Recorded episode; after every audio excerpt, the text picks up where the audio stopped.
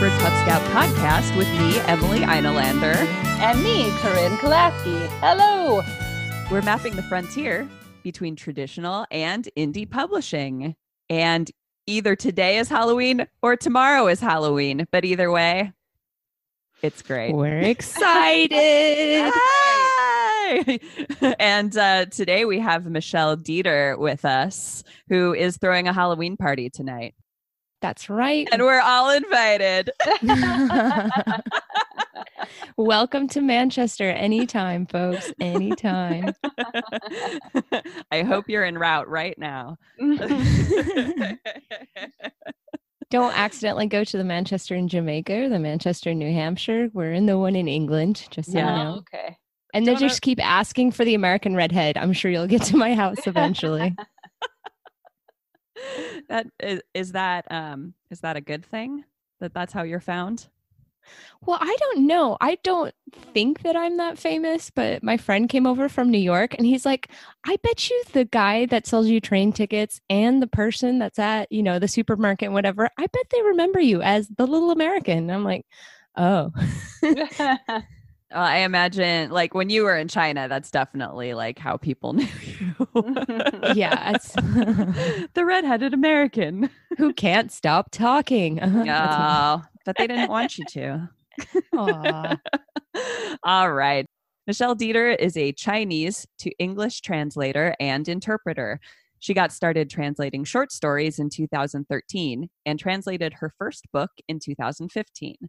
Since then, she has translated a second fiction book, two nonfiction books, and a whole bunch of boring documents that help pay the bills. Her greatest achievement was the co translation of Paper Tiger with Nicky Harman. She lives in Manchester in a 100 year old house. Woo! That's the most Halloween detail I could think of. I don't have any cats. That would be my publishing cred, but unfortunately, I'm Oh. allergic. oh, that's all Aw. right.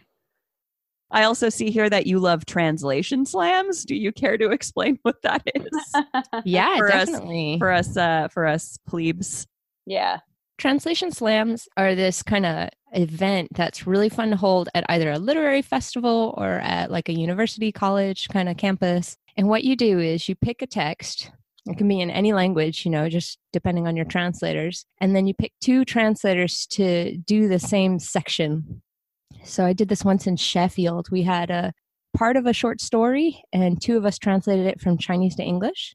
And then you um, put both of those translators on stage. They both read their translation aloud, and then you kind of pick it apart why people made these decisions or those decisions.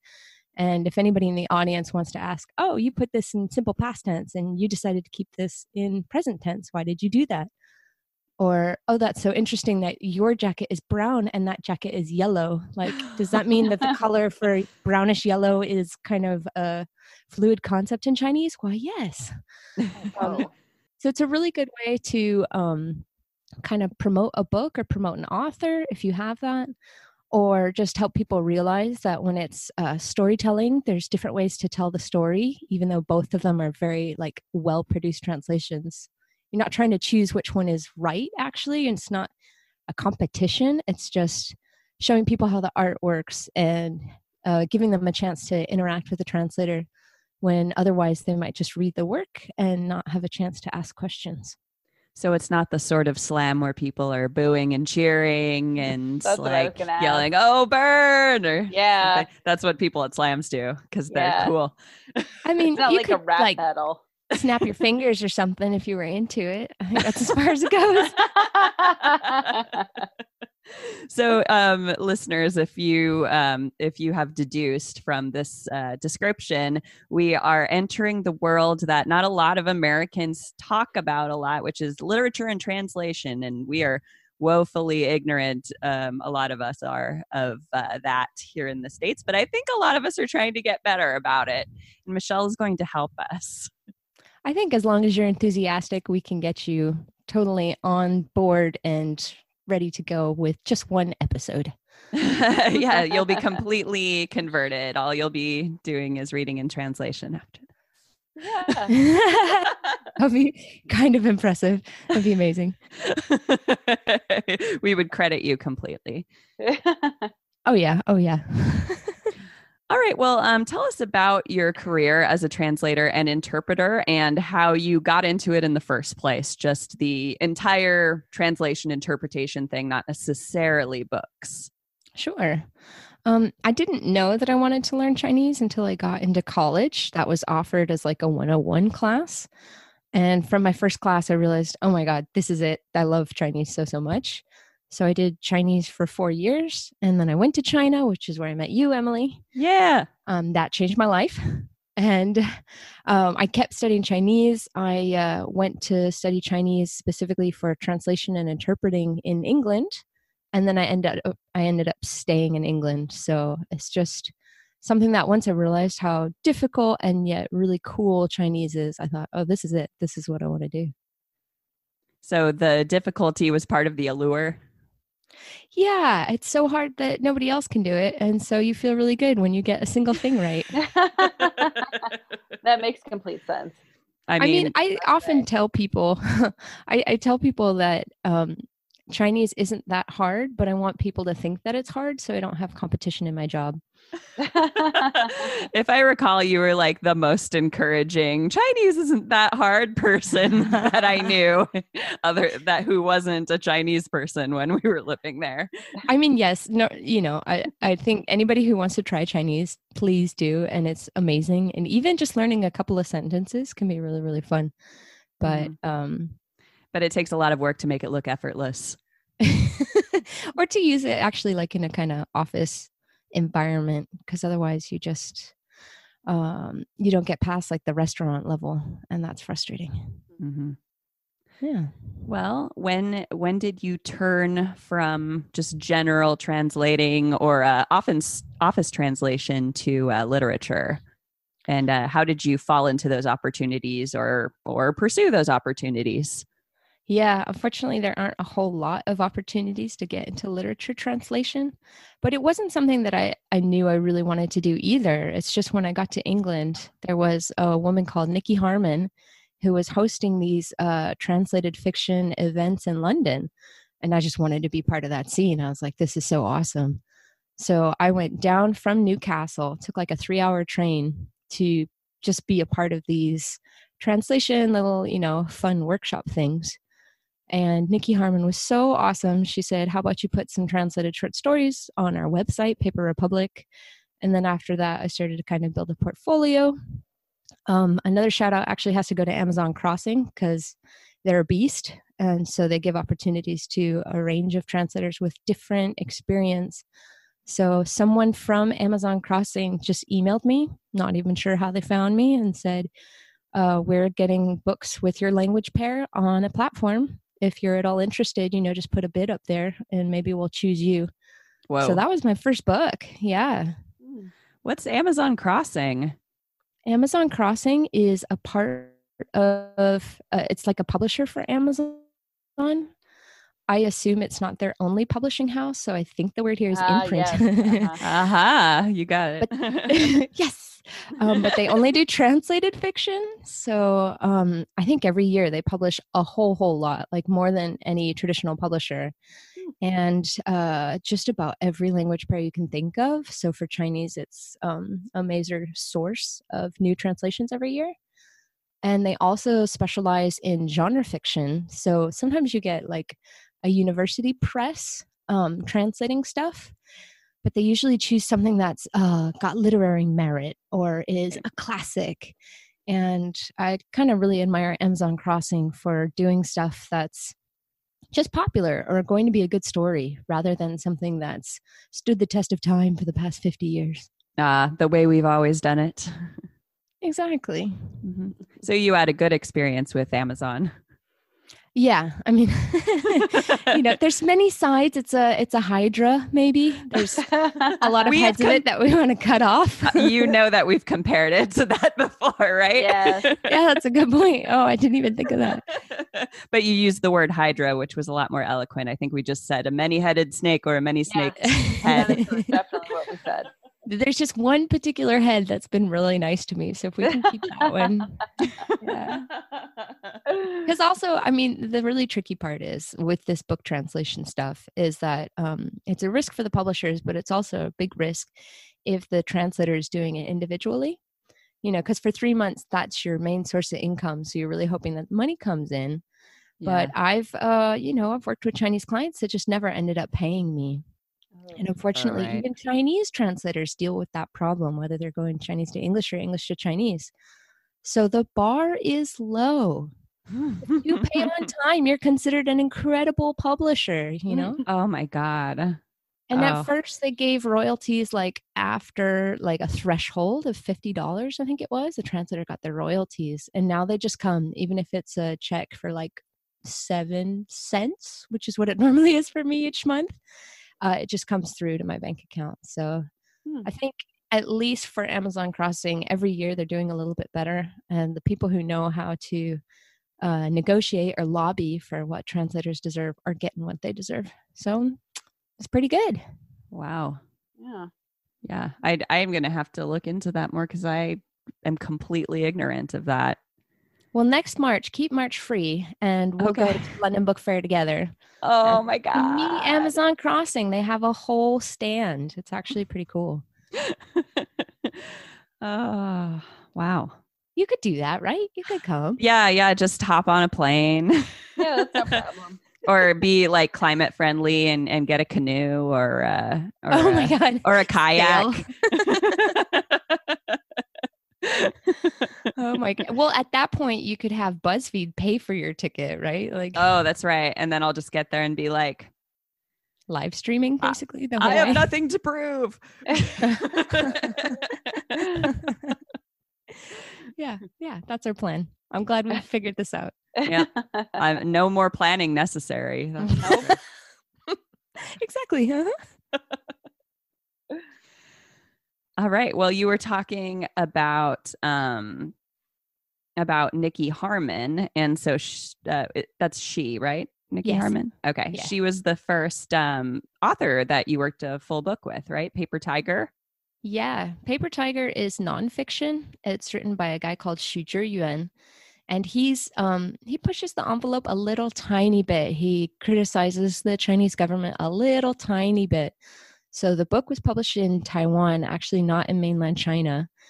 Um, but Nicky is the one that everybody knows, right? In London, it's like, oh, Nicky, will you translate my book? Will you translate my book? And she was the one that said, how about we do a co-translation? And so she convinced the publisher that even though she does British English and I do American English, we could mesh our styles and you wouldn't be able to tell which parts she did and which parts I did. Wow. So that she really gave me a leg up. That also was the best selling book of anything I've ever translated. So it was, yeah, uh, kind of a stepping stone for my career for being like a well known person that does this. that's a really uh, that's a really cool move on her part to Yeah, give you a leg up like that. She's such a helpful mentor. She's done that a few times. Right now, she's doing a fiction book with another translator who's based in Japan. Um, but one's Canadian English and one's British English, and it's still going to be fine. You know, once you've got the editor, and since both translators look at the other translator's part, um, you can pretty easily smooth things out. And you have a second pair of eyes that's more likely going to catch mistakes. So, in some ways, it's actually a great approach. Yeah. A lot Yeah. a lot more security, I would think. Yeah, and you know, someone to commiserate with if you have a couple of difficult chapters. But yeah, she's just uh she's so helpful to the kind of promoting the community and getting people out and talking about translation. So I'm so glad to have her. All right, I'm going to jump in here and ask a question, Go for um, it. if that's all right. Okay. Um, how does your translation work bring you into contact with the book community? Um, so I don't know if this is a good thing or a bad thing, but I only get sporadic contact with the book community. I think it's Um, both, but go on. Double-edged sword. Yeah. Um, so, I mean, most of my publishers have been based in the US. Some of them have been based in the UK. Mhm. Um, so that does mean that, you know, going into somebody's office is not feasible at all. Sometimes I'll talk to the editor. I assume it's the editor that chose to translate the book, um, you know, like over Skype. Oftentimes it's just over email. Um, but more recently, I was at a symposium hosted by Leeds University, and the genre fiction editors for Head of Zeus, which is um, a medium sized publisher in the UK, uh, they came over. So we had Nicholas Cheetham and Laura Palmer just telling us about translated genre fiction from their perspective because they've done the three body problem and a couple of other books that were surprisingly successful like real okay for a translated book very successful. Yeah where, where did the three body problem come from? Um that was originally in chinese yeah came from china. Oh why didn't i know that? I knew about the book but i didn't know it was um, from china. That's great. It was um it was first published by tor in america. Oh mm-hmm. okay. Mm-hmm. and then uh, head of zeus bought the rights which is so confusing to this uh, brain of mine because it was bought from tor instead of from a chinese publisher or? Or just the fact that the english rights can split like that. I don't know how many languages can do that. But they bought the rights and then they basically didn't change anything to the book. I think they just changed the cover and that was it I think um, sometimes they do that with Spanish language rights too, ooh. with uh, with uh, South America versus Spain. But I don't think that happens very often. I think they usually go by language um, rather than country. But I don't know. I, I think that one book that Corinne and I worked on did sell to an individual South American country um, uh-huh. without uh-huh. them having full Spanish language rights. So I, yeah, I it's guess like it happens really, sometimes, yeah. but it's weird. yeah, I should know this too. I worked in foreign rights for like a year and a half, like a long time ago, but oh. I unfortunately do not remember what the deal is with this either. So I think yeah. they try to keep it murky though. Do you know what I mean? Yeah, yes. probably. Yeah, yeah. Well, to negotiate and right, to, whatever yeah. makes the publisher the most money, you know. and if that means like, yeah, being unclear about it, then mm-hmm. that's what they'll do. So. Their offer is bigger than yours. That's right. no, no, no, no, more than that. oh man. I haven't negotiated in a while. I bet you're a great negotiator though. I mean, Michelle was there. Oh, oh yeah. well. Yeah. Does she drive a hard bargain? Because she seems like she would. Oh, I'm Michelle? one of those um surprise like before you know it, all of a sudden I'm doing the project like uh not quite ninjas, but you know what I mean. Yeah, yeah, yeah. Uh-huh. Secretive types. Oh, you're on the team now. Oh, I'm so glad. Hi, I just smiled my way into this and now I'm going to own all of you. Bingo, that's my strategy. That's it. Girl, I know you. well, you know, I mean, it couldn't happen to a nicer person. um I'll take the next one too. Yeah. um, it's like, uh, that makes sense. Um, I like leaving spaces for you, Corinne. I appreciate that. Thank them. Thank you. Um, all right. What do you think people who work in the, the publishing world should know about book translation? Um, I think there's um, there's a couple of things that you should know. So one thing is that a lot of translators are really ridiculously committed to the book. So if you give us time and resources, we could even win awards. So back to that three body problem that won the Hugo Award. Oh, which wow. is yeah, yeah, that's yeah. a huge deal. For sci-fi, that's really prestigious. Mm-hmm. Um, or even Paper Tiger, the book that I worked on, won the English Pen Award. Oh my God. Wow. Congrats. Yeah. yeah. That's wow. Incredible. Yeah. So, um, you know, these relationships can work well both ways. It's just a question of um, kind of communicating to the other side, figuring out what somebody needs. Um, when you're talking to someone like Ken Liu or like Nicky Harman, who are both really big translators in the Chinese to English field, they know what they need. They will get what they need by negotiating for it, no problem. But if you're working with a baby translator, they might need to understand that, okay, there's going to be the editor that talks to you about the book, and then there's going to be maybe another editor, and then there's going to be the line editor slash proofreader person. Um, you know, maybe explaining that you're going to turn in the book, and then later we need you to do the kind of checking of stuff, and you don't get paid for that. Like all that just needs to be kind of explained in advance. Mm-hmm. Because most translators don't realize how many people will be involved in getting a book to press, basically. Uh, mm-hmm, mm-hmm. And some newbies have really grandiose ideas, like I want my name on the cover, which, ah.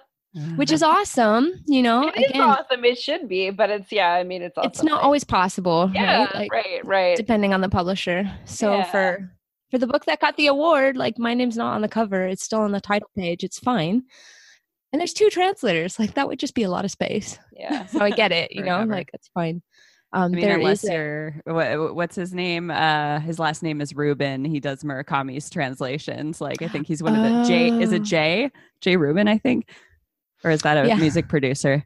So he gets his name on the cover? He gets his name on the cover sometimes. Oh, he's okay. like been his translator for many, many books. And he's like the only one other than you, Michelle, who I can kind of name off the top of my head. only last name, though, apparently. it's a dude. It's fine. yeah. I've heard, actually, I heard him talk on this podcast called 88 Cups of Tea and um, he's delightful. And he was like you. Um, he didn't learn Japanese until he got to college and then he just oh. fell in love oh. with it and became super absorbed and he wasn't even like starting college he was about halfway through and then discovered it um, and yeah. stayed longer so he could complete a japanese degree so yeah it That's just kind of cool. seizes you i would imagine. Yeah. Oh i mean for myself like the first time i published a book i just felt so um, i felt the sense of accomplishment and so proud of myself and i wanted to tell you know my family and everybody. Um, so i think that translators like once they're on board they're really excited and they do want to work with the publishers. Mm-hmm. it's just the issue of um, maybe not necessarily knowing where to put their energy so, you know how, Corinne, you've mentioned that sometimes an author doesn't know how to promote themselves. Oh, yes. Translators don't expect to have to be involved with promotion. And to sure. be fair, um, an author kind of needs to earn money from the book over a longer period, I would think. Yes. But the mm-hmm. translator, um, you know, like 99.99% of their payment comes in advance. And that's not tied to anything like an author's advance. Right. Um, so they kind of assume that they're done at that point, and it's rare that you get a um, that you get a translator that's like, oh hey, let's do translation slams for this. Let me do interviews, or you know, let's see if the New York Review of Books wants to talk to me because maybe the author doesn't speak enough English to promote right. that book in the other language. Mm-hmm. Um, and that's just all stuff that you know you put on the table and you see what you can manage. Um, uh, Beijing Beijing didn't do so well because it wasn't promoted partially. Um, also, though, it was compared to The Great Gatsby, which I think is just not a good comparison title. uh, let, us roll it back uh, a little bit. What, what book is this? Oh, so my very first book is called Beijing Beijing. Oh, okay. It's very raunchy. It's um do you know Henry Miller? Yes. Yeah. Oh God. Yes. Uh huh. So sure Feng Tang is basically trying to be Henry Miller. Oh. If I knew that before I started the book, agreed to the I'm book, so maybe sorry. I would have yeah. said, "This is not no. the book." but the first chapter was funny, and he is a good writer. So you know, I did the whole thing, no regrets. The only thing is, when I finished, I was like, "Dad, um, maybe don't let Grandma read this book." Oh man. Wow. Um, it, was that a mainland China book? Was it published there first? Yes. Yeah, it was. Cool. And so there's nothing, you know, political about that book. It's just um, a schmuck of a guy going around in Beijing and trying to learn medical stuff because he's a med student. but also fun. like have a um, lot of sex. And a little right. chauvinistic and whatever, you know. Yeah. I had a great conversation with students who read the book for their class. I couldn't believe it was assigned. Um, but they had these questions like, you know, um, why did you choose this book when actually it seems to kind of promote chauvinism and stuff? And it's like, did you ever think about making changes or did you talk to the author about parts? And that's a that's a really good and serious question. So I mean, the first answer I had to give was just, you know, it was my first book. I needed to get myself out there. And I didn't realize until halfway through, but I knew once I have a full book published, then other books are going to follow. If I can't finish my first book, then maybe there will never be a second book. Right. Right. And um, the other thing that's kind of important um, is that if this is what the author says, you can't sanitize it. That's not the job of a translator. Right. So even if they're using the F word and oh god, the C word, you know, um, I, I, put that all in the English version. You know, it's not like I'm trying to make a, a cutesy version. I want it to have the same effect in both languages. Well, in that instance, I would imagine you're like, well, my name's not on the cover. Yeah. Oh no, my name is on the cover of that. yeah. But again, no regrets. You know, I think he did what he did for a purpose. Mm-hmm. And he admits that if he ever had a kid, he's not even sure if he would want his kid to read this book. wow. Because his kid would realize what a schmuck he is. oh my gosh. Oh, they'll, they'll realize it eventually. Yeah. Well, he's fine. As he's we all do. Not going to have a kid, so it's, it's all set yeah, I mean, I imagine at one point in life, if if we were like, if I were to have a kid, Corinne, if you were to have a kid, mm-hmm. like they would at some point realize we were schmucks. yeah. I think everyone realizes that about their parents at some point. It's just a question of time. You know? and when. what kind yeah. and what yeah. variety of schmuck yes, are you? Exactly. Are you yeah. a Henry Miller schmuck? that's the one. Oh, that's funny. Oh, man. I don't remember where we were, but anyways, yeah. I think that this the main takeaway is uh, try to communicate more with your translator and mm-hmm. figure out if they need help because they won't know what to ask for. All right. Yeah. Um, what do you think people who work in American publishing should know about global literature? Um, I guess the trickiest part is that nobody knows what sells. Sure. Yeah. Oh gosh. Yeah. Yeah. So, you know, someone tried recently to um, kind of sum it up in a few words. And it's like usually you want a book that has a little bit of the um, source culture. So, okay. a little bit of a Chinese flavor in my case, but also has some universal themes, you know, like family or like revenge so that anybody can jump into the story, but you do feel like you're taken to a new place. Mm-hmm. But that's, I mean, so broad that that doesn't really help you make any decisions. Right. So I think the thing to be aware about if you're working in acquisitions, say, or just you know, if you're if you're interested in promoting translated literature, is that everybody is working on limited resources, and we're making decisions without the full information. Like it takes me four weeks to like four months to finish a whole Chinese book. Therefore, I don't know what's popular. I don't know exactly what I like when it comes to Chinese literature. You know, I have to rely on friends or kind of read around a little bit. And in most cases, I wait for the book to come to me because um, it's just too expensive for me to try to sit and find a Chinese book that I like and then try to negotiate rights and all that by myself. Oh my God, yeah. And that's the case for most translators. We have one exception. Her name is Helen Wang, and she uh, did a deep dive on Chinese literature uh, for children. So she like read all top 20 books and she made this really cool PowerPoint about it. Realized that this one author who was, you know, a really big name in China would actually be pretty suitable for an English translation went ahead and set that up and that won the Hans Christian Andersen Award. Oh damn. Oh my god. That's Great. amazing. Yeah. And then off of that she gave speeches at the London Book Fair in China, like all over the place. Yeah. And the best part is her real job is at the British Museum. Oh. Like she's this lovely British lady and she's actually super great at translation, but it's not enough to be your day job, not for no. anybody. Mm-hmm. Oh wow. Yeah.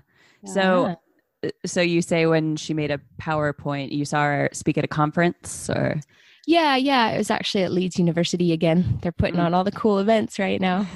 right. Um, but yeah, so some people have maybe a little bit more knowledge, or some people are maybe married to somebody Chinese, and so that right. person ends up passing along like what's popular. But even if we know what's popular, um, the rights situation is really bad in China. Yeah. Mm. Um, so sometimes the same books, those rights get sold to multiple groups. Oh. And wow. that I think is something for the American side to be aware of that mm-hmm. it can be a big, big mess. And it's it's almost important for the publisher to do things from a more like official side rather than hoping that the translator can set stuff up for you. Because the last thing you want, of course, is to put a lot of energy into a project that's not allowed to publish. Yes, right. Yikes. It sounds like often uh, to me, from where I'm sitting, the way I imagined it to be, the very little I know, um, Mhm. is that an editor who is managing the project would hire a translator and once the translation was acceptable then it would be passed on however the way you're speaking makes it sound like the uh the translator almost acts as an agent or a foreign rights sales person um, in some cases which sounds like a lot of responsibility like is that is that kind of a fluid position or is that something that translators kind of come to expect I think that I would love to do an investigation on what the percentage is. So for myself, 100% of the six books I have translated was the publisher coming to me. Mm. And that's because I like to make money. Um, so, so I let them figure out what books they want to translate. If they contact me, now I'm smart. I read through the book and check. I check if I like the book. yeah after that Go ahead. one. and then we go ahead and sign off on the contract, right? So that's the way I work. Uh, some people call it the taxi driver method, right? You just take Yeah. the next one, the next project in line, no matter who they are. Um, and then there's the, I don't know, translator as advocate method. So Jeremy Tiang, who is based in New York, has translated, ooh, I don't know, maybe like eight or nine or 10 books now. And he does it the other way around. He reads, figures out what he likes, figures out what publisher might be interested in that kind of work, uh, gets permission from the author, and then sets things up from there. That's a lot of work. Um, I don't know how he survives in New York, but he's super anyone? talented. So, again, I think at this point he's uh, built a brand for himself and um, he's done multiple for the same author at this point, right? So everybody has been happy with his work, and that means he gets more work. Yeah But that's so there's there's definitely two ways to do it. I don't think it's fluid really. I think it's either track one or track two, okay um, and not to put value on one or the other. Some of us, you know, don't know what we want to translate, and some of us know exactly what we want to translate. You know, we're uh, passionate about this particular author, or we know that this is this is the kind of story that Americans should be reading. So you know, both ways are possible. So you sent me a link to something called the Society of Authors um, in the UK. Can you uh, talk a little bit more about how you got involved with them and what they are? Yeah, so the So- Society of Authors is based in the UK. I assume there's something similar in the US. I just don't know about it.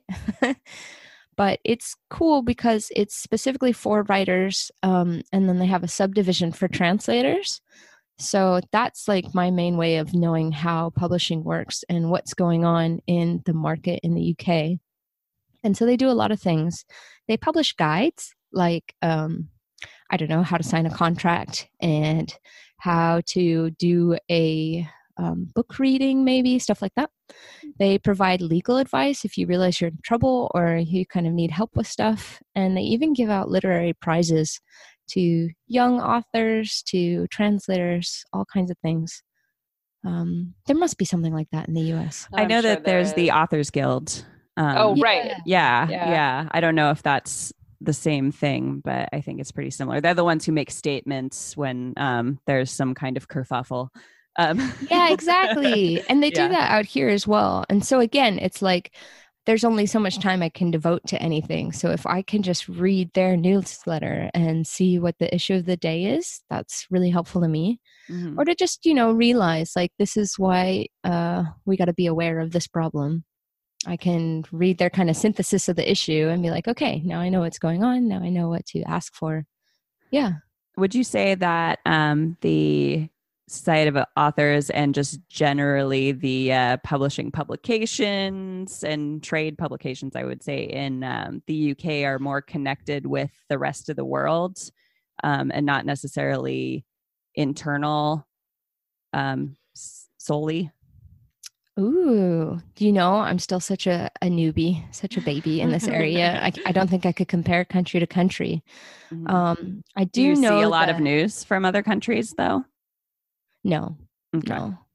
It's uh, Mm, I mean, sometimes you know the U.S. stuff comes over just because it's the same language. I mean, we don't count. You know, Yeah. exactly, exactly. Um, but no, I think what's important is that they can tell you like, oh, this book came out, or um, this issue of royalties has come up, this issue of uh, you know new format has come up, and that keeps me informed. But also, so you got to remember, most translators are um, individuals working at home and they have no idea who to reach out to if a contract goes really wrong or if they're about to sign a contract and they can't tell if it's good or not. So, if you have something like the Society of Authors or something similar where you can just get a gut check from somebody who has experience, uh, you can get some advice, you can get someone that can lift you up when you're feeling down. I think all that's extremely valuable for people that you know have to work from home and might feel very isolated otherwise. Yeah, and I mean that's a that's a growing trend for editors trans- and translators and designers and people who work in book production in a lot of capacities to be isolated at home and to work for themselves. And i can see that as being an easily exploitable um, thing by the people who are um, managing the projects and doling out the out the bucks. Yeah So, exactly. yeah, Yeah. some some kind of unification is probably super valuable. Yeah yeah yeah yeah. So uh, whoever you are wherever you are figure out what that group is and go join it. Yeah. Unionize whatever that means. I know there's a freelancers union. I know some people who um i think listen to the show who are part of it. I haven't quite listened i haven't quite haven't quite gotten into it yet but that might be oh they should do a census. How many different jobs does does everybody do in the freelancers union? There they might have that. Actually i i can I I should arrange an interview with someone yeah yeah yeah yeah yeah. Guys, the show. Do it. Because there's always there's always something to learn you know whether it's um, the way you combine stuff right? So the writers uh, guild in the us seems more specific to writers whereas the society of authors kind of folds in the translators. It's like well you know you're considered an author of that book and so you can get the same advice that we do if you become a member. Yeah so Well- that's something to learn about you know and same thing like if you extend to freelancers and then you can include like the illustrators of a book or something else maybe that's advantageous Yeah, and again, we on this show have revealed an open place that we still need to explore and add to our map. Oh, very good. Oh, good. I'll see myself out.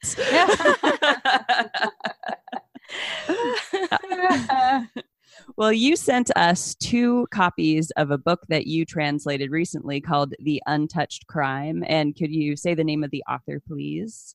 yes Zijin Chen Um, so you've been so you've been kind enough to send that to us. We're going to give one copy away. yes Um, So can you kind of sum up what that's about? I know it's a thriller. Um, yeah yeah. So tell us a little bit about it. I mean thriller i think um it's it's not never mind uh, Okay. cut that out I will. I will. Don't worry. so I think there's two ways to read this book. Um, you can either kind of follow it from Zhu Huiru's perspective. She's a young migrant worker who accidentally gets involved in a murder, and then she needs to outwit the police and figure out where she stands. Or you can read it from Luo Wen's perspective. He's um, an ex cop. He's like a super smart forensic investigator that decides to stop working in police and he gets involved in a murder and he's trying to help somebody and he's also trying to outwit the police Whoa. and you got to figure out why so um i think basically depending on whether one character is more interesting to you you can read it on either of those levels but when you look on the back of the book it's talking about two other people. Well not two other people. It's talking about luo wen and then professor yen and for myself i don't think professor yen is very interesting but it does add a good foil. So okay fine. So I'm guessing you didn't write the uh, back cover copy then. oh no i was definitely involved but i don't uh, I don't know how to sell books and I don't know how to say you can follow Zhu Huiru or you can follow Luo Wen. These two people are trying to outwit the police. Like, uh, it's just, it's a really hard job. Yeah, selling books is a hard job. Yeah. But you could say that fun. again, sister. but yeah, so the, the crimes are set in Hangzhou and that's uh, southeast China and that just adds a couple of interesting elements into it. So it's a good story. Yeah. And uh, how would you compare it to working on Paper Tiger? Okay, so The Untouched Crime is fiction, and then The Paper Tiger is nonfiction. So those are really, that's the main way that the books are different.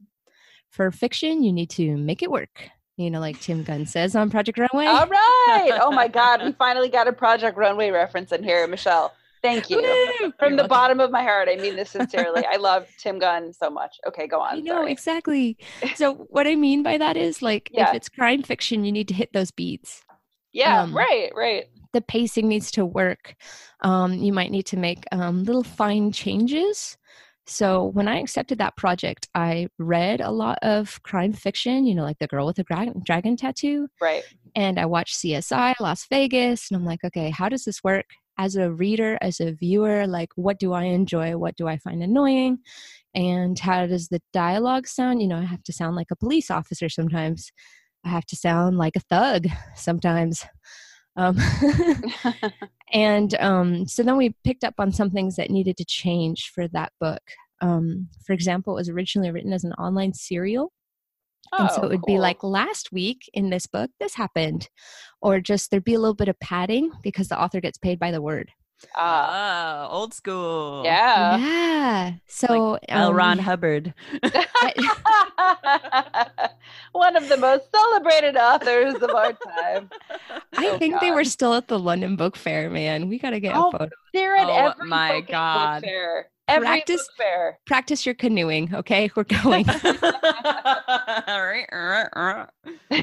oh, okay. Wait. Oh, yeah. So we changed the length of the book, just cutting out the padding that we didn't need. And then we actually made some minor changes so that the story would be more believable and just work for the US audience. In chapter 12, a character buys a six pack of beer in the Chinese version and that's supposed to be like whoa a lot of beer like he must have bought it for two people. And i told the author i was like i, I think for an american audience uh, you know maybe we could make it two packs of beer then probably he wasn't going to finish that for himself he wanted to share that with somebody else.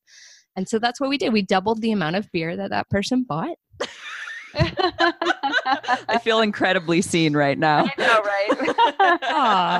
no, but this is this is behind the scenes, man. Nobody else knows this but you guys right now. And now all of you.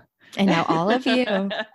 and then the last thing that we changed that's interesting is um, there's a joke about um, somebody steps into an elevator with poop in it. I don't know if you got to that part.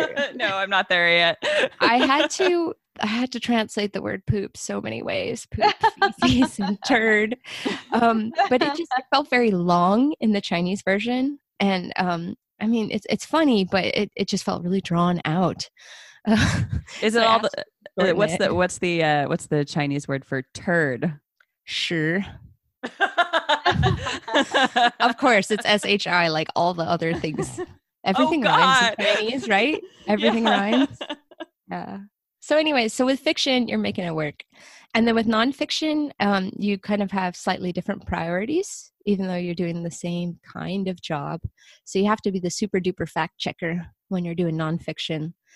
Um, as a really easy example, in the nonfiction book, the, in the original Chinese, there was a lot of footnotes to make sure that the reader knew what was happening and to kind of give the facts. And so in the English, we kept those footnotes. We also added more footnotes to make sure that the UK reader or the US reader could follow and had the facts that they would need because they might need a little bit more background. Yeah. um, whereas Amazon Crossing has a strict no footnotes ever clause because they think that pulls the reader out of the story. Hmm. So Even nonfiction. Amazon Crossing doesn't do nonfiction. I think they only do fiction. Oh, oh, okay. I'm sorry. I was, I was so that's fair. But anyways like that's that's the most obvious example is that um, footnotes are okay for the fiction uh, for the nonfiction book. Footnotes are not okay. So even if you want to explain something you have to do it really uh, secretively. Uh, like in the fiction book um, they're all debating like why would he use a jump rope as a weapon? And I, I had this well yeah.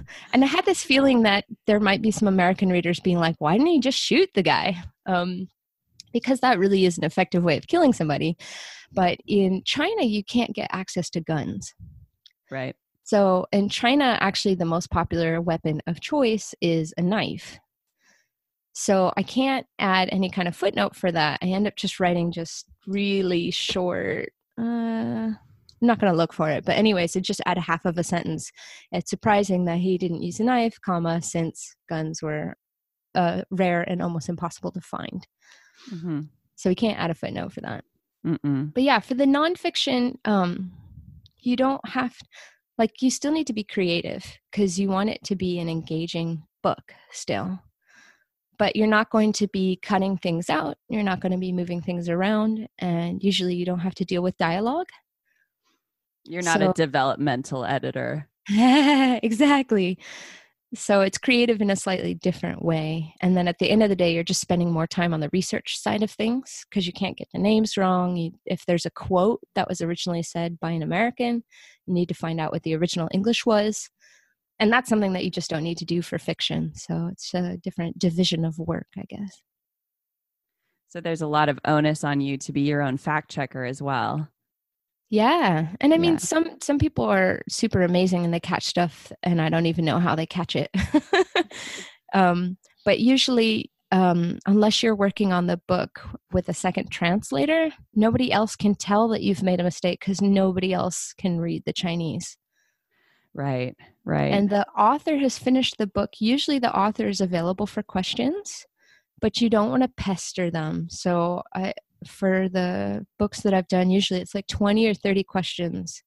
And I got to think real hard is this one worth bothering the author for? Um, can I find this answer in another way, basically? Yeah. Right. Do you have people that you know um, from your travels who you kind of go to with issues like that? Yeah, definitely. You know, some people with maybe more of a math background or more of a um, political background, whatever it is, because, oh, I have all kinds of questions all the time. I do see you uh, trying to uh, source, crowdsource answers on Facebook sometimes. Yeah. So for the fiction, again, like you're trying to tell the story and keep people going.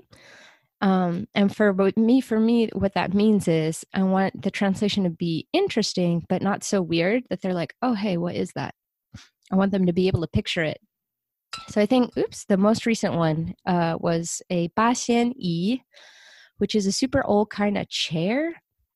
And uh, one translator really uh, translator that I respect a lot. He's like, "What if you just put chair?" that that's probably actually a very effective answer because the story is not about furniture. The story is just, and then he had a dream about a cat sitting in a chair. So, oh. so we don't, you know, we want it to, we want people to know that it's a little bit bizarre that he dreams so specifically. So maybe we can say throne like chair or wooden chair or antique chair, but we don't want to go so involved and write eight immortals chair because then some readers might be like, "Oh, hang on, is that important? What's what's eight immortals? it's Now what? Now what? Now what?" So, oh, yeah, w- I what is eight immortals? is good for me to realize. um, it, well, that's the thing; it takes forever to explain. it's uh, I gotta know part of Chinese culture. Uh, uh, we're gonna have to look it up later. Okay, I'll look it up later. but basically, um, so what I do when I ask a question like that on Facebook is just try to see how a range of different people feel about it, almost like you know an online focus group. And depending on their answers, I can decide whether just one word chair is better, or you know if everybody tells me eight immortals chair that sounds so cool you know then i'll change it and i'll make it the confusing thing. It's an easter egg. Yeah exactly yeah. So do you have any more plans or aspirations when it comes to book translation? And if which i'm sure you do. If so what are they? Um there's always stuff to do but um for me, most right now, it's mostly little stuff. Yeah. So I'm interested in doing more book reviews, maybe giving talks at festivals or things like that. Yeah. And um, we'll see what comes through. It's not always something that I can plan, but in March, actually, I'm going to give a talk about translating fiction versus nonfiction.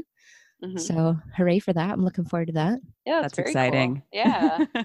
um, I also have a, a, dream book that I'm holding on to. So uh-huh. we were uh-huh. talking before about taxi cab method versus translator as advocate method. Um, and so I have this author that I've read and I've translated a short story of hers before. It's on Paper Republic called uh, 49 Degrees. So you can read that for free if you're interested. Send us Anyways, the link. yes, I'll send you the link. Yes. Um, I just find that she's a really compelling author. She describes things in a really vivid way. And for me, her work is what I want to see in English. She's the one that gets me really excited. Because more often we translate male authors from Chinese, we translate people that get awards, and that's only a tiny section of uh, all the different kind of literature that comes out in China. Um, but for me, this is my first time trying to organize a pitch and trying to uh, find the right publisher that would be interested in a short story collection. There's a, a lot of different things to figure out and get right before I go send that out. So Emily, I might be uh, sending that along to you once I'm ready. okay, yeah, I'd love to look, good. it. and if you don't mind, I might uh, ask around to um, to people oh my might, gosh, yeah. Who, yeah, who might have some uh, tips as well, if that's okay with you. yeah. So that's that's the dream right now is as soon as I finish this second short stories, I have a good sample for people to look at. Um, I want to send that round and see if anybody's interested in taking it up. But it's uh, awesome. Uh, it might work. Fingers crossed. We'll have to see. Yeah, yeah. I mean, the thing that kind of popped into my mind, and I'm not sure that this is accurate, is that in uh, in the United States, when we see books coming from China, we want to read about the political situation or the history and not necessarily like this person just wants to write a cool story right. and then have it translated yes. into English. Like, yeah, and definitely. yeah, we should be able to read authors who just want to write about something fun. Mm-hmm. And she's still like sometimes the characters go back in time, or you know, that there's a little bit of Chinese culture. A lot of her characters paint and like the traditional watercolor style. So there still is elements of China, but it's not that kind of book of like, oh, this is super sexy. Aren't you going to be surprised that Chinese literature is like this? Or, oh, this book is red. Now you know it's from China. like, so many like tropes almost in this area of fiction. And I think we can get out of that. We can try something. But tell me more about those because I may have, yeah, tell me more tropes because I feel like I've probably seen them and just not even registered. Yeah. So number one, don't make your cover red. Number two, don't put anybody in a qipao, you know, a cheongsam on your cover. What, uh, uh like that button up dress. That oh, little, yeah, with the high collar. That's the one. That's yeah. a trope. um, for a while, uh, you used to just put banned in China on the cover.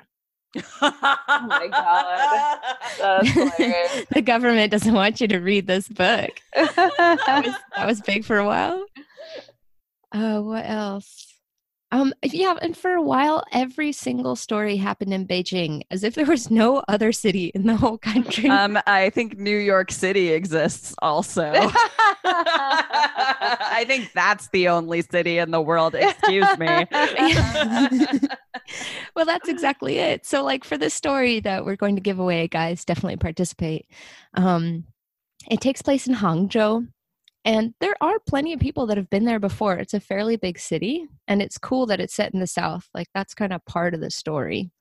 But I heard recently that um, someone changed the city from the original Chinese to Chengdu.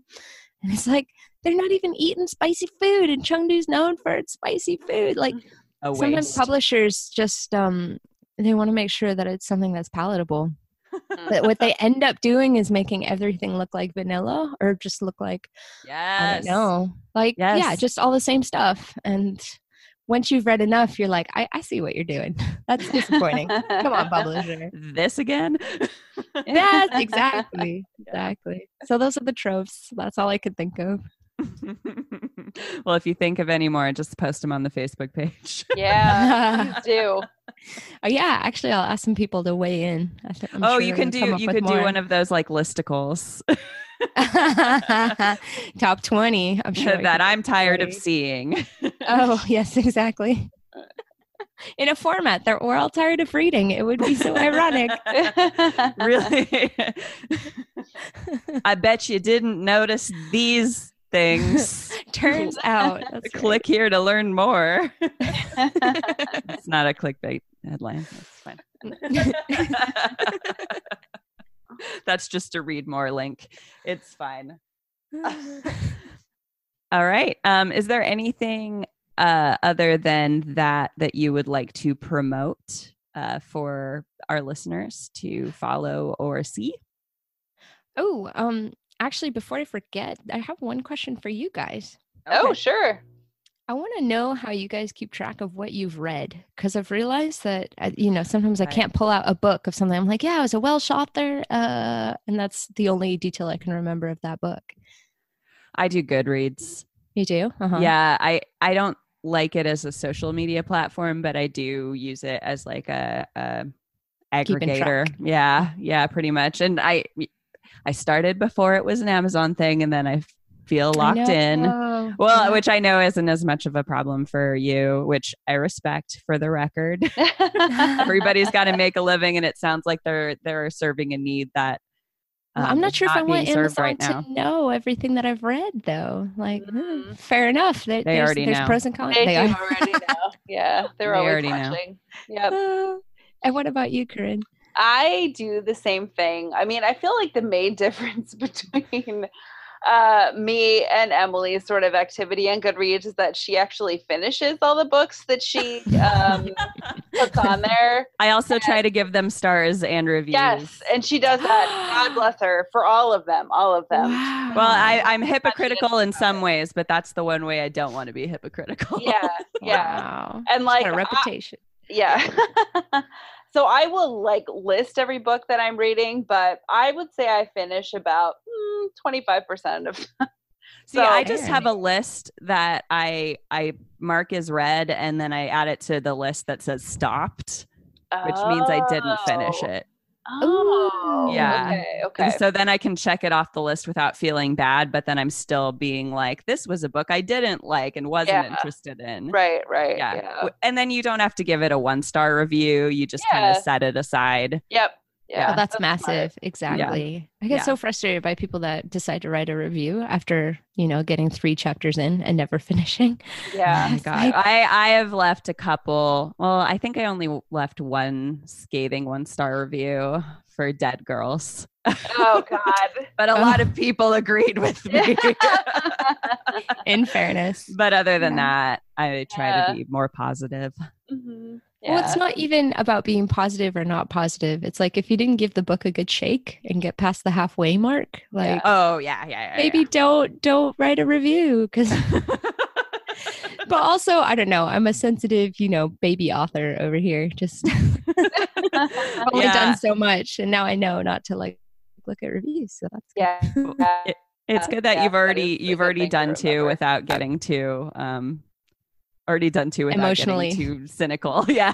yeah, exactly. yeah It's a good that'll come later i'm just sort of Oh, She's not kidding. Creepy. Woo! Oh, I just wanted to throw this in. I don't know if I'll keep it, but like, um, we went and saw the Blair Witch Project at uh, the kind of old historical theater in Portland last week. Wow. Yeah. It gets better though. The uh, producer, one of the producers, was there and did a Q and A, and this is reminding me of the author who wrote Beijing Beijing that you were talking about, um, Uh-huh. talking about his children thinking he was a schmuck.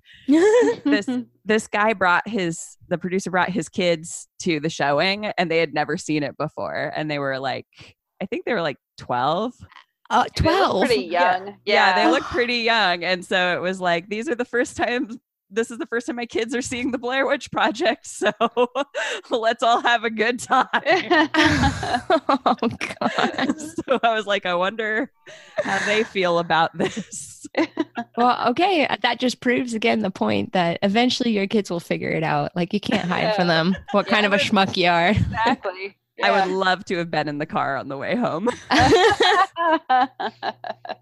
yeah, quiet, completely silent car. yeah. I have nothing to say to you. That's funny. Dad, why did, why did you torture those people? Uh, oh, Michelle, are you reading uh, like anything for your leisure right now, or are you just reading for work? I am reading a lot for work at the moment. I'm trying to pass a test, so Yeah, that's all well, boring. That's Oh. a But yeah. but um, I recently finished Funny Girl by Nick Hornby. He's a Oh, great okay. UK author. Yeah. Yeah, yeah. Um, I'm in the middle of, of Think Like a White Person. Have you heard of this book? No, no. I don't think I have. That's a great title, though. It just came out in 2018, Oh, okay. and it's um like kind of satire irony style, so it's not fiction really. I mean, I would hope so. Yeah. so drop dead funny. It is so good. So you should check that out. Okay. All right. I can send you a link. And then what's the Oh, I've been reading a little collection of short stories. That is called Somewhere This Way. It's published by the Fiction Desk.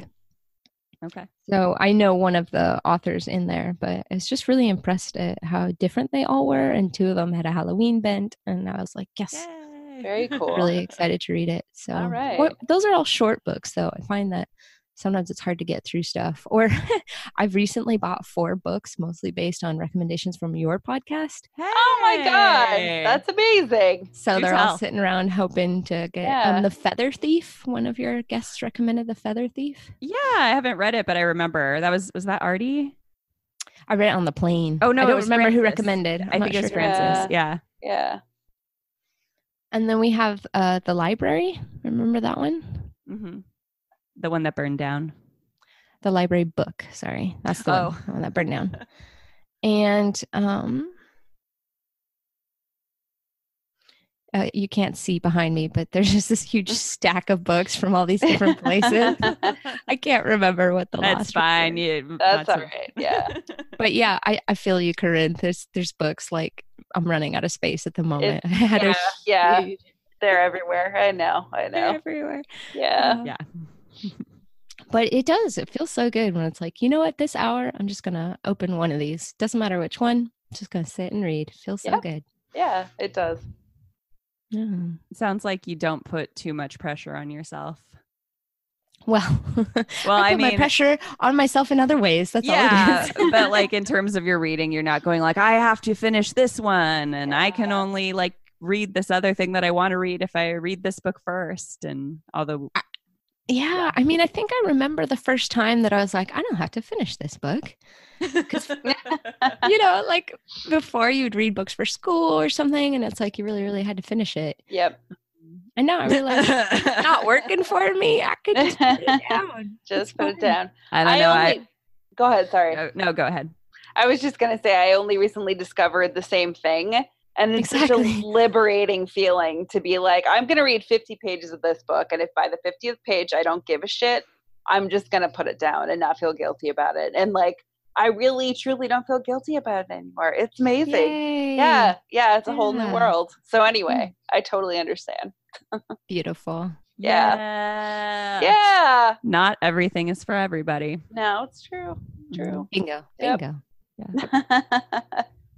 Well, Michelle, thank you so much for being Yes, on thank Hybrid Pub. Scout. Yeah, it's been a complete pleasure. It's been so awesome.